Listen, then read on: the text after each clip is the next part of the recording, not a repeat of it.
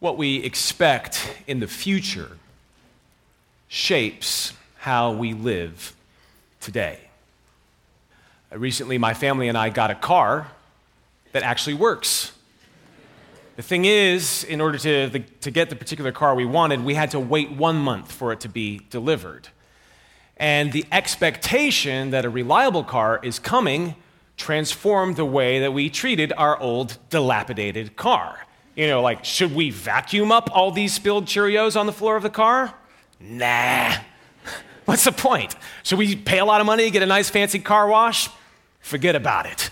We got a better car coming. When we were tempted to complain about the old car, we would quickly meditate on the better car to come. Future hope shaped how we live in the present. That's a small example, but it's like that with so much in life, isn't it? The engaged couple plans, registers, invites, frets, dreams, all until the long expected wedding day. We fix our sight on some coming day, and the anticipation for that day sets our course until it comes. The student circles graduation day on her calendar and then she's willing to spend a few more all nighters studying chemistry because she sees that day is coming soon. The late career professional calculates when to set a retirement date. Or for others, they simply calculate how many groceries they can afford till next month's payday. We are future oriented people. The fingerprints of the future are deeply ingrained on every present moment. But what about the day? The day that Christians have called the day of judgment. How does that day shape today? To be sure, many deny that that day is coming. Uh, many Eastern religions teach that history is cyclical. The nihilist says that history is going nowhere. There is no end. And so today is meaningless. The hedonist says if tomorrow we die, then eat, drink, be merry. Scripture gives a different view. And it's a view that I think better explains why people all over are so fixated on the future. We instinctively live as if there is a final goal to everything, and that's because history does indeed have an end date. And it's that end date that the Apostle Paul has in mind in his final letter to Timothy, the pastor at the church in Ephesus. So please open with me in your Bibles to 2 Timothy chapter 4. You can find this on page 996 in the Bibles provided, page 996. Paul is in prison in Rome and he's near death. This is it his final instruction to his son in the faith. What does Paul say about how the future should shape today? Listen as I read 2 Timothy 4. I charge you in the presence of God and of Christ Jesus, who is to judge the living and the dead, and by his appearing in his kingdom Preach the word. Be ready in season and out of season. Reprove, rebuke, and exhort with complete patience and teaching. For the time is coming when people will not endure sound teaching, but having itching ears, they will accumulate for themselves teachers to suit their own passions, and will turn away from listening to the truth and wander off into myths. As for you, Always be sober minded, endure suffering, do the work of an evangelist, fulfill your ministry. For I am already being poured out as a drink offering, and the time of my departure has come. I have fought the good fight, I have finished the race, I have kept the faith. Henceforth, there is laid up for me the crown of righteousness which the Lord, the righteous judge, will award to me on that day, and not only to me, but also to all who have loved his appearing. Do your best to come to me soon, for Demas, in love with this present world, has deserted me and gone to Thessalonica. Crescens has gone to Galatia, Titus to Dalmatia. Luke alone is with me. Get Mark and bring him with you, for he is very useful to me for ministry. Tychicus I have sent to Ephesus. When you come, bring the cloak that I left with Carpus at Troas, also the books, and above all, the parchments. Alexander the coppersmith did me great harm. The Lord will repay him according to his deeds. Beware of him yourself, for he strongly opposed our message. At my first offense, no one came to stand by me but all deserted me. May it not be charged against them. But the Lord stood by me and strengthened me, so that through me the message might be fully proclaimed and all the Gentiles might hear it. So I was rescued from the lion's mouth. The Lord will rescue me from every evil deed and bring me safely into his heavenly kingdom. To him be the glory forever and ever. Amen. Greet Prisca and Aquila and the household of Onesiphorus. Erastus remained at Corinth, and I left Trophimus, who was ill at Miletus. Do your best to come before winter. Eubulus sends greetings to you, as do Pudens and Linus and Claudia and all the brothers. The Lord be with your spirit. Grace be with you. The last word of this chapter is you, plural. Uh, I'm from New York, so we could translate it as grace be with you guys. Uh, or the Alabama Standard Version, grace be with y'all. So, yes, Paul is writing to Timothy, his apostolic delegate, but there's a message here, not just for Timothy, not just for pastors, but for all of us about how the future should shape today. Main question this chapter answers is how do we remain faithful until Christ's return? How do we remain faithful until Christ's return? And we're going to have two answers, two points today. Number one, stay committed to the truth. How do we remain faithful until Christ's return? We stay committed to the truth. That's what we're going to see in verses 1 to 8. Paul points our gaze to the last day in verse 1. I charge you in the presence of God and of Christ Jesus, who is to judge the living and the dead, and by his appearing and his kingdom. Uh, with an intro like that, what follows is no ordinary instruction. Jesus Christ will return. That fact changes everything. We heard about it from Jesus himself earlier when Mark read to us from the book of Matthew. Jesus said in John 5, An hour is coming when the dead will hear the voice of the Son of God, and those who hear will live. An hour is coming when all who are in the tombs will hear his voice and come out. Those who have done good to the resurrection of life, and those who have done evil to the resurrection of judgment. That's the truth that Paul echoes here. Christ Jesus will appear bodily to establish his kingdom on earth, and he will judge all. He'll judge those who are alive when he returns, and he'll judge those who are already dead. He will give the verdict that forever fixes our final and eternal state. And since that's the case, all of life is preparation for the day when we will see Jesus. That's why Paul appeals to the presence of God and of Christ Jesus as he gives Timothy this final solemn mandate. He is calling God as his witness. What he's about to say is very serious. So, what does he call Timothy to do? In light of Christ's return, verse 2 preach the word. Be ready in season and out of season, reprove, rebuke, and exhort with complete patience and teaching. In other words, he's saying, stay committed to the truth by preaching the truth, even if others wander from it.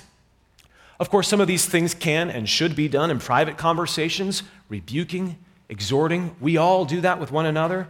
But by placing preach at the head of this list, Paul shows that he here is focusing on Timothy's preaching ministry. He is saying that the pulpit is the beating heart of the church. Really? Preaching? A man stands up in a group of people, opens up a book, reads from it, and talks about it? Is that really how a supernatural God intends to work among us? It is. Because notice, Paul doesn't say preach inspiring stories. He doesn't say preach insightful sayings. He says preach the word. We studied last week in chapter 3, verse 16, that all scripture is God breathed. I love it in the book of Ezekiel. In chapter 37, when God brings the prophet of Ezekiel to a valley that's full of dead and dry bones. And God tells Ezekiel not to do stand up comedy, not to give those dry bones a TED talk. He tells him in verse 5 prophesy over these bones and say to them, O dry bones, hear the word of the Lord. What happens? Those bones come to life and stand up.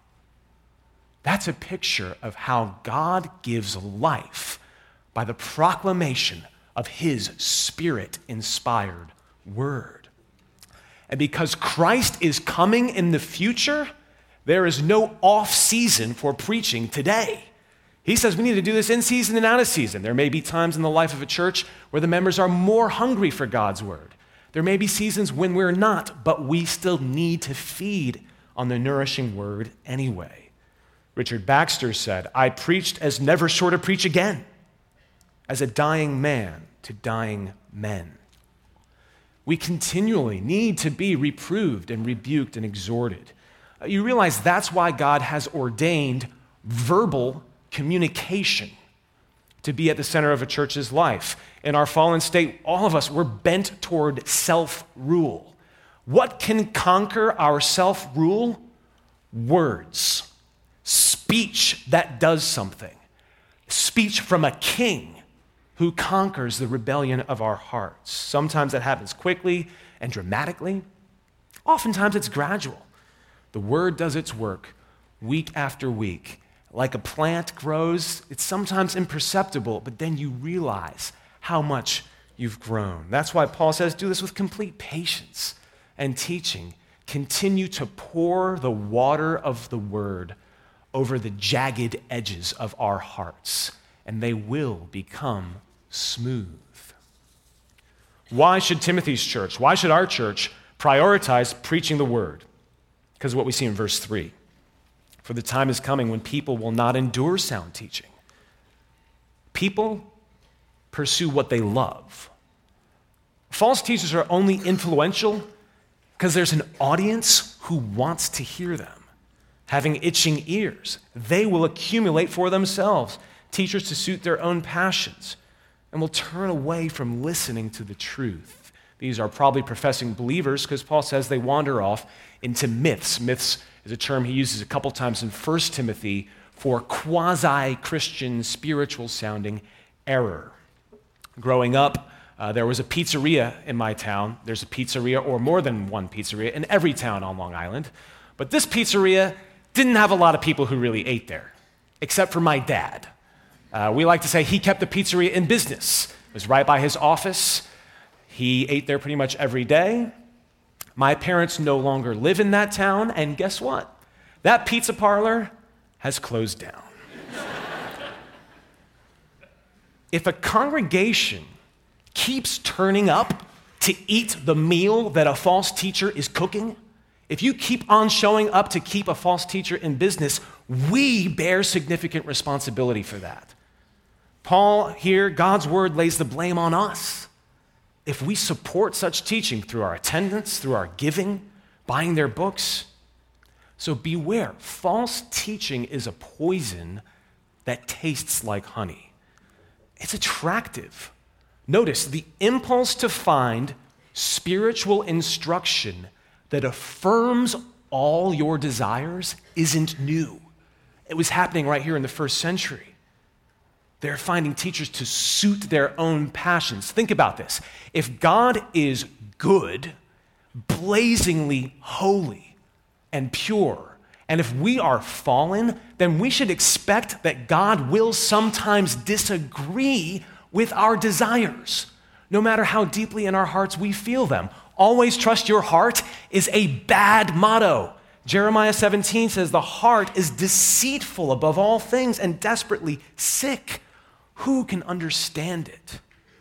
Because Christ is coming back and we need to be ready for that future day. What we need is not a preacher who will tell us always what we want to hear.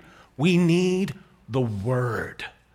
So, CHBC, that's why we're committed to what's called expositional preaching as the main diet of our preaching here. And all that simply means is that the sermon aims to take a passage of Scripture and exposit it or explain it and then apply it to our lives. And though not all of us preach, all of us should be, to use the Thabiti Anyabwile's great term, expositional listeners.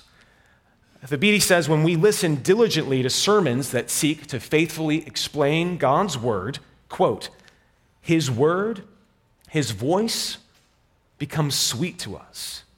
And as it does, we are better able to push to the background the many voices that rival God's voice for control over our lives.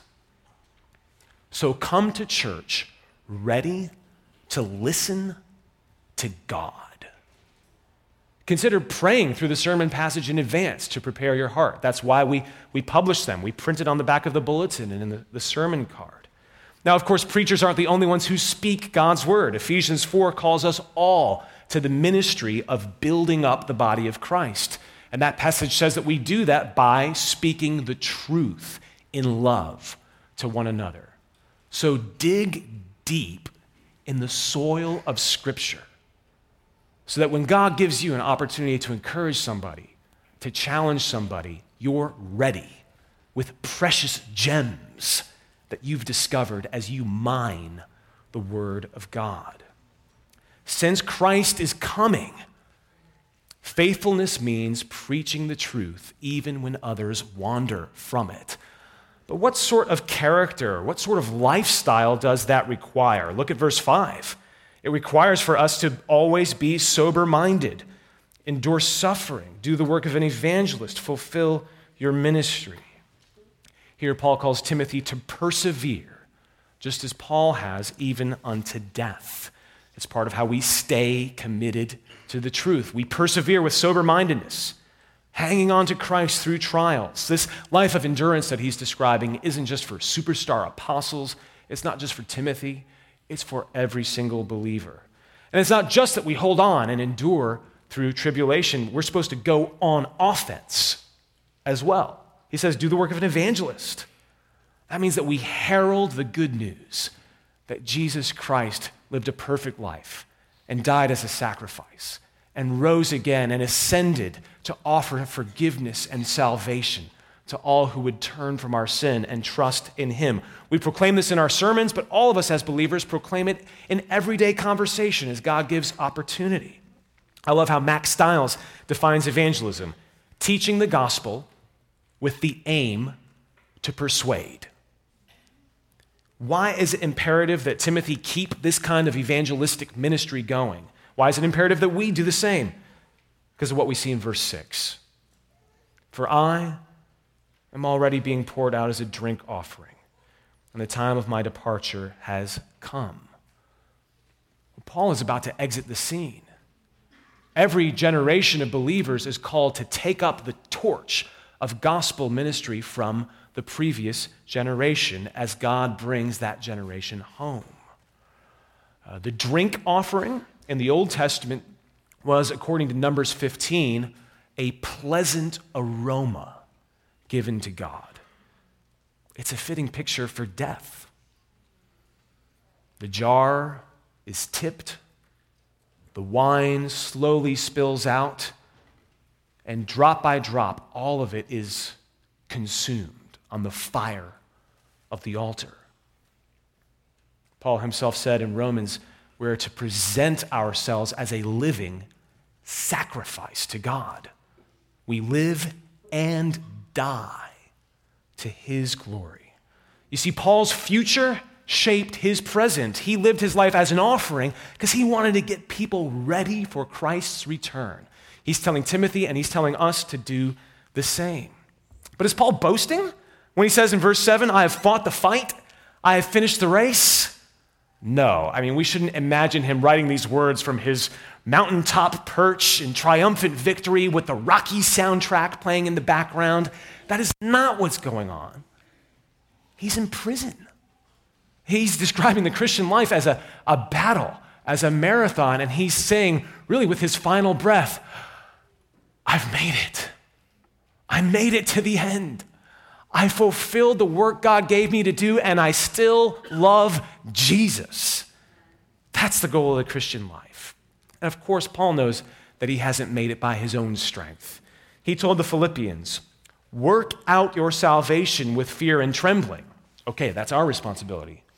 For it is God who works in you, both to will and to work for his good pleasure. So we run the race, but it is God who runs in and through us. We are called to hold fast to him, and yet as we do, he will hold us fast. My senior brothers and sisters, do you feel close to finishing the race? Know that your faithfulness is an encouragement to so many of us. Many years ago, I ran the Chicago Marathon. It's 26.2 miles, and that point two is important because uh, the marathon is mostly flat in Chicago until you get to the very end. That last 0.2 miles, it turns uphill. You get so close to the end, and then I realize some of my hardest steps are here before me. Notice, Paul is spending the sunset years of his life in a cold prison. My senior brother or sister, I wonder if God has called you to finish your race, in a sense, uphill, kind of like Paul. Maybe you're grieving the loss of a loved one. Maybe you feel lonely or you're fighting failing health or you're facing financial insecurity, let me encourage you don't give up now. The end is near. Trust that he who brought you safe thus far will safely lead you home. Wherever we are in our race, all of us have got to keep the end in sight. That's what we see in verse 8. Henceforth, there is laid up for me the crown of righteousness, which the Lord, the righteous judge, will award to me on that day, not only to me, but also to all who have loved his appearing. In the ancient world, the winner of a race would be crowned with a wreath made out of leaves, a sort of vine. And this image appears all over Scripture to help us as believers look forward to the day of judgment. First Thessalonians calls it the crown of exaltation. James calls it the crown of life. Peter calls it the crown of glory. Here we see it's also a crown of righteousness. Those who have no righteousness of our own, uh, no moral standing that would make us acceptable to God, we receive a crown that only the righteous could ever deserve. We receive it only because we are clothed in the righteousness of Christ. What an amazing gift. If you're not a Christian, I wonder how this notion of Judgment Day strikes you. Uh, judgment would seem to run counter to some of our culture's values tolerance, political correctness, inclusivity. Yet, at the same time, it seems innate for us to long for justice. Yes, this may be an era of tolerance, but it's also an era of outrage. It's an era where the social media mob is ready to pounce on anything it deems unjust. This month, April, uh, marks the 25th anniversary of the genocide in Rwanda. Over 800,000 were murdered, mostly minorities from the Tutsi tribe. That country is spending the next 100 days in mourning we see atrocities. We remember such injustices. Deep down, we really do long for what is wrong to be made right.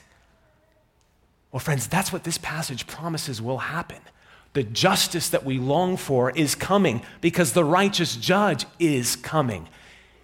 There's only one problem it's that you and I, all of us, though our sins may be different in degree, they're all the same in kind. All of our sins are acts of treason and rebellion against the righteous and just God who made us. God is good.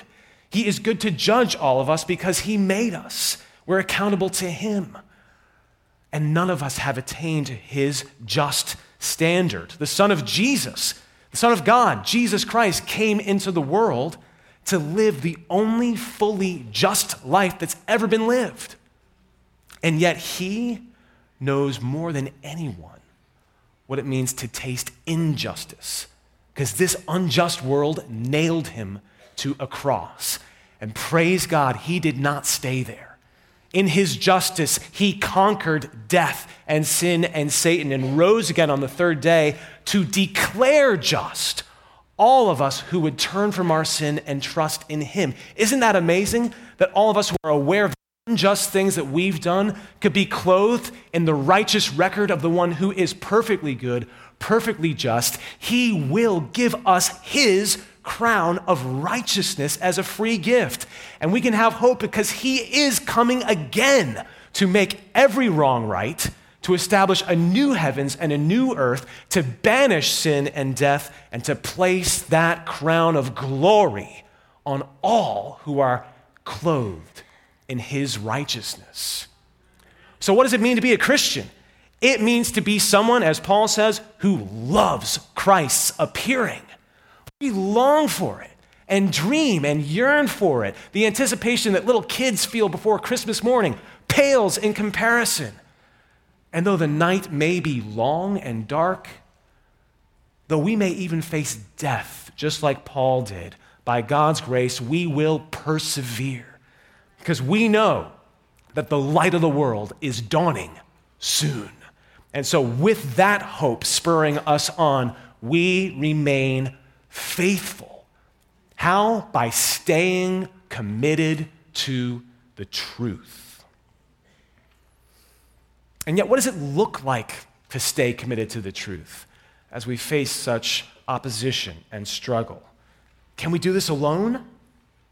No. And the good news is we don't have to. That leads us to our second point. Point number two stand together to the end. How do we remain faithful until Christ returns? Number two, we stand together to the end.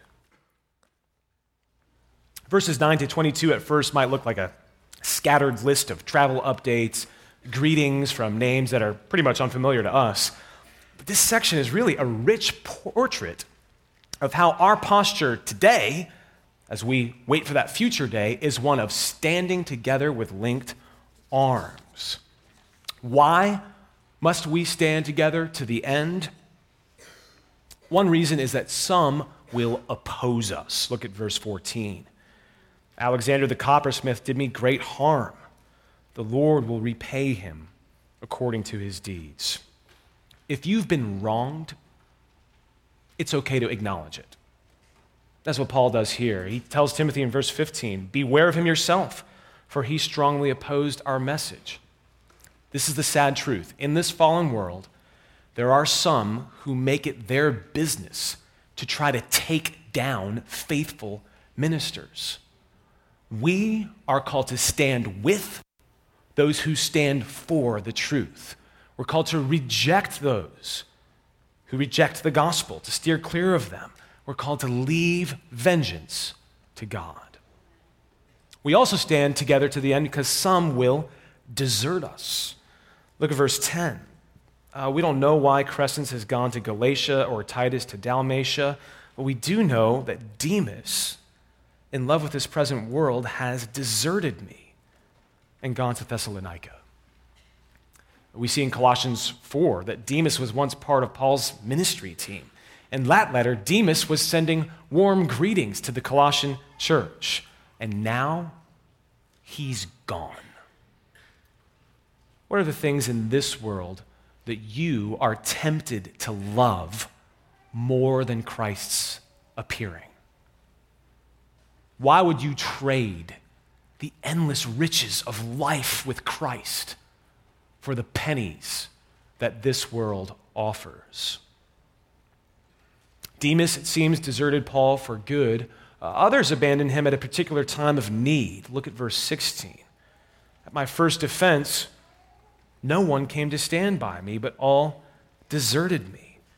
May it not be charged against them. Paul here is talking about when he stood on trial, likely in a Roman court. Uh, we don't know exactly when this was, but we see here that no other believers came to vouch for him or to support him. But yet, Paul has compassion. Uh, he doesn't want this charge against them. It was wrong of these believers to forsake Paul, but he understands they likely acted out of fear.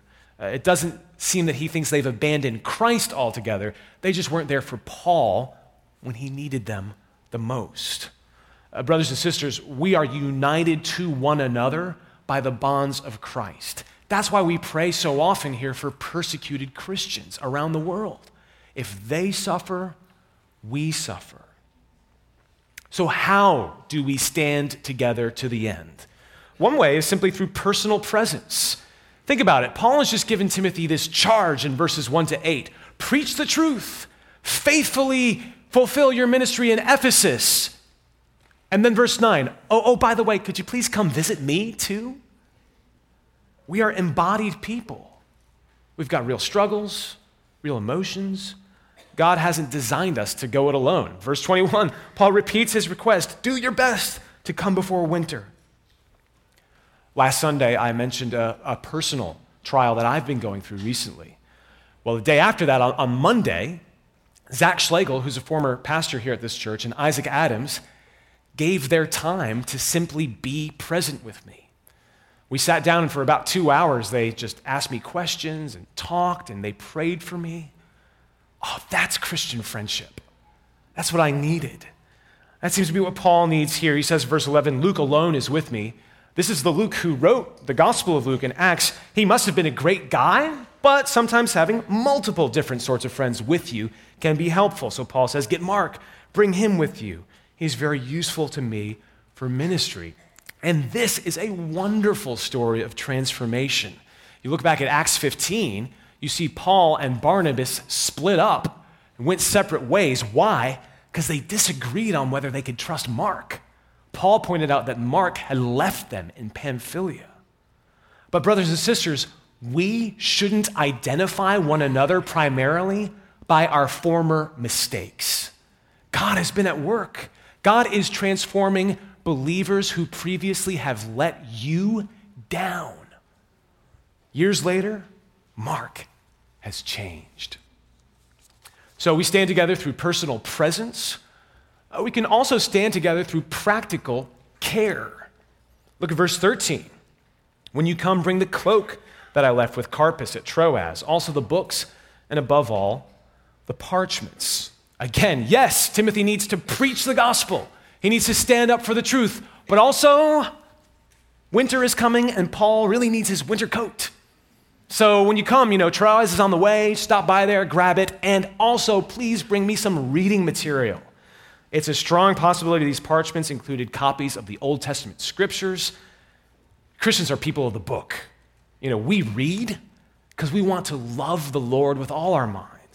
It's, it would be no surprise if Paul wanted to spend his dying days meditating on the Word of God. Even Paul had needs, even Paul had wants. Hear this it's okay to reach out to other believers and ask them for help. That's what the church is for. When I moved to DC about 10 years ago to do the pastoral internship here, I came in on a Friday. I was supposed to go say hi to Mark up in his study and, and check in. And I mean, I was so excited for what this internship had to offer. I wanted to grow, and I hadn't really gotten to know Mark much before, so this is my first conversation with him, and I'm just ready for the spiritual encouragement that he's going to give me. Looking forward to some deep word of wisdom and counsel as I begin this time of pastoral training and study. And I come up, and he's very friendly, and we chat for a minute or so, and he says, You know what, Matt? I'm working on my sermon right now and I'm feeling kind of hungry. There's this place called Good Stuff. You think you could go over there and bring me back some fries? I actually learned a valuable lesson about the Christian life that day. Here I was thinking it's all spiritual. Well, it is. Mark was preparing to preach, but in order to preach, a guy's got to eat. So, proclaiming the good news is of utmost importance. But at the same time, the Christian life isn't a 24 7, never ending sermon. And I trust that some of you are saying amen in your hearts about that right about now. No, we teach the truth and we work faithfully at our jobs. We share the gospel and we prepare meals for our kids to feed the hungry. We stand up for the truth and we also fix up our houses. We help our neighbors out. The point is that we're to do it all together. That's the picture we see here. So, members of CHBC, as you consider the fact that even Paul had needs, he needed others, let me urge you don't stay on the fringes here. Introduce yourself to someone, one person, even after church today, and don't let one another fall through the cracks because we stand together through personal presence, through practical care. We also stand together through gospel partnership, right? Paul wants Mark to come in verse 11 because Mark is useful to him for ministry. The work of the gospel is not a solitary endeavor. One person plants, another waters, another fertilizes the vine. Uh, verse 12, Paul has sent Tychicus to Ephesus. Uh, Ephesus, we don't know exactly why. It's probably for ministry there. Uh, we see in the book of Ephesians 6 that Tychicus was a beloved brother and faithful minister who would encourage their hearts. So the picture we get in these verses is not like of a bunch of Christians in separate silos, each doing their own thing. It's a web of cooperation and cross pollination. The future is shaping today as we all help one another be faithful with the gospel. Look at verses 19 to 21. He asks Timothy to greet Prisca and Aquila. That's a married couple who had been Paul's ministry partners in Corinth. This is a good reminder that women were vital to the ministry in the first century, and they are vital to the ministry today. Onesiphorus had come to Rome to help Paul some time ago. We see it in chapter one of the book. Now Paul is sending greetings to his household. Erastus and Trophimus are other members of Paul's ministry entourage. Then we see all these other names Eubulus and Pudens, Linus and Claudia. These are only mentioned here in the Bible. That may mean that they're Christians part of the Roman church that Paul had only just recently got to know. If that's the case, then Timothy wouldn't even really know these people personally, but Paul still wants Timothy to receive their greetings. As I read through these verses this week, it kind of struck me how similar this part of 2 Timothy 4 is to a Sunday evening service here at CHBC. Doesn't this sound like the various travel updates we get? I mean, please come back tonight at 5, and we're going to hear Mark Dever and Mark Feathers share about various friends and pastors and missionaries that they've gotten to see and encourage. We're going to hear how they're doing, the good and the bad. We're going to get to pray for them. What a privilege that this church has been blessed with so many faithful workers and friends we get to support around the world. I, I recognize if you're newer here, uh, some of the names might not be familiar to you, but you are still part of the engine that is driving their ministry. From Philip on Cape Cod to Jeremy in LA. Sorry, I guess I'm doing the map my way, not your way. Philip in Cape Cod to Jeremy in LA. Michael Lawrence at Hinson in Portland, all the way down to Justin Harris in Naples, Florida, all the way to Hope Henry in Central Asia, and John Fulmer in Dubai, and Mandy Wilson in India, and John Pentecost in Turkey, and Katie Gale elsewhere in Asia, and Ken Bugwa in Kenya. That's just a fraction of the names. We could keep going. You don't need to know these folks personally to stand with them in prayer. Just turn to the back of the membership directory. You'll see them all listed there. It's thrilling to be connected to these friends, yet at the same time, it's a big stewardship. I love the way uh, Jamie Dunlop talks about our church budget as a spiritual mutual fund. We are investing in a portfolio of eternal value. And we can stand together with these friends simply by giving faithfully. Well, as we stand together to the end, who do we look to as our ultimate example? It's Christ Himself. Look at verse 17. When Paul was all alone at his trial, he wasn't really alone, but the Lord stood by me and strengthened me, so that through me the message might be fully proclaimed and all the Gentiles might hear it. so I was rescued from the lion's mouth. This doesn't mean Paul was literally thrown to the lions. It most likely means he felt defenseless and near death. But God preserved his faith and empowered him to testify to the nations. The risen Jesus had said in Acts 9 that Paul would be his chosen instrument to carry his name before the Gentiles and kings. Paul says here that mission has been fulfilled.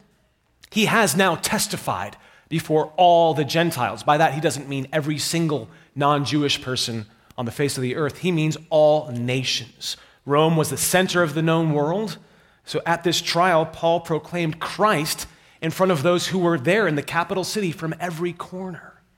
Get this God used even Paul's captivity to bring the gospel to Rome. And from there, it would continue to run to the ends of the earth. If God could use Paul's suffering and trial in that way, what does he intend to do with yours? We too may suffer for obeying Christ, but God stands with us when we do. Shadrach, Meshach, and Abednego were placed into a furnace. Even there, they weren't alone. Daniel was thrown into the lion's den. Even there, he wasn't deserted. Paul was abandoned by his companions, but not forsaken by Christ. And that's why Paul could remain faithful to the end as he lived his today with that future day in sight, not because he was so faithful in himself, but because his faithful king was standing with him. That's why he could say with confidence in verse 18, The Lord will rescue me from every evil deed and bring me safely into his heavenly kingdom. This is Christian hope. Not that we will be spared from trials, but that we will be delivered out of every trial. And until that final day of rescue comes, we are called to stand together. But even if all should desert us, like Paul, we are never alone. The faithful one will never leave us or forsake us. So it's appropriate that Paul concludes the letter in verse 22 by praying that the Lord be with your spirit and give grace to the church in Ephesus.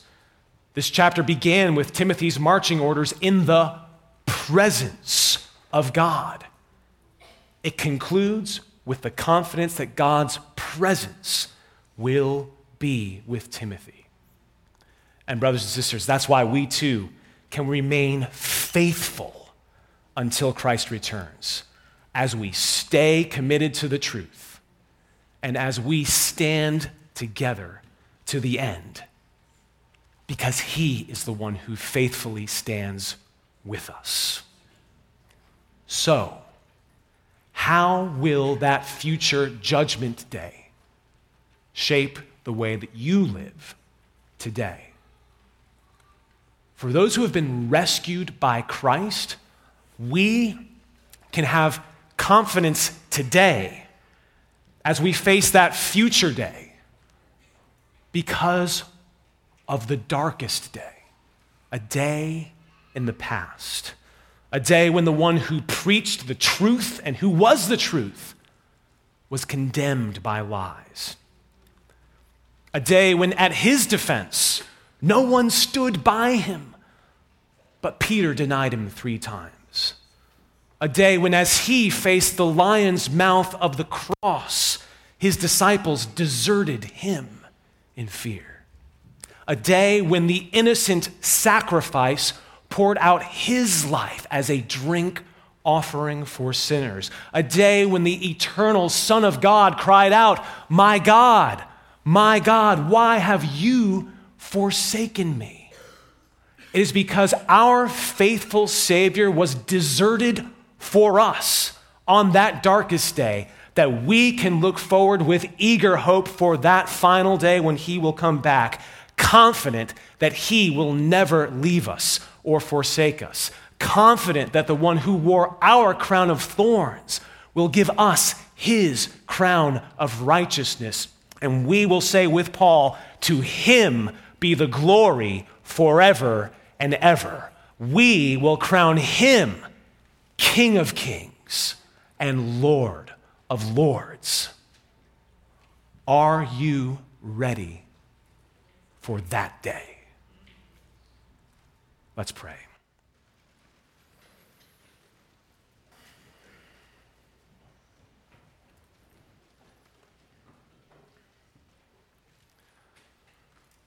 Lord, we praise and thank you that we can look forward to Christ's return with joyful hope because we've been rescued.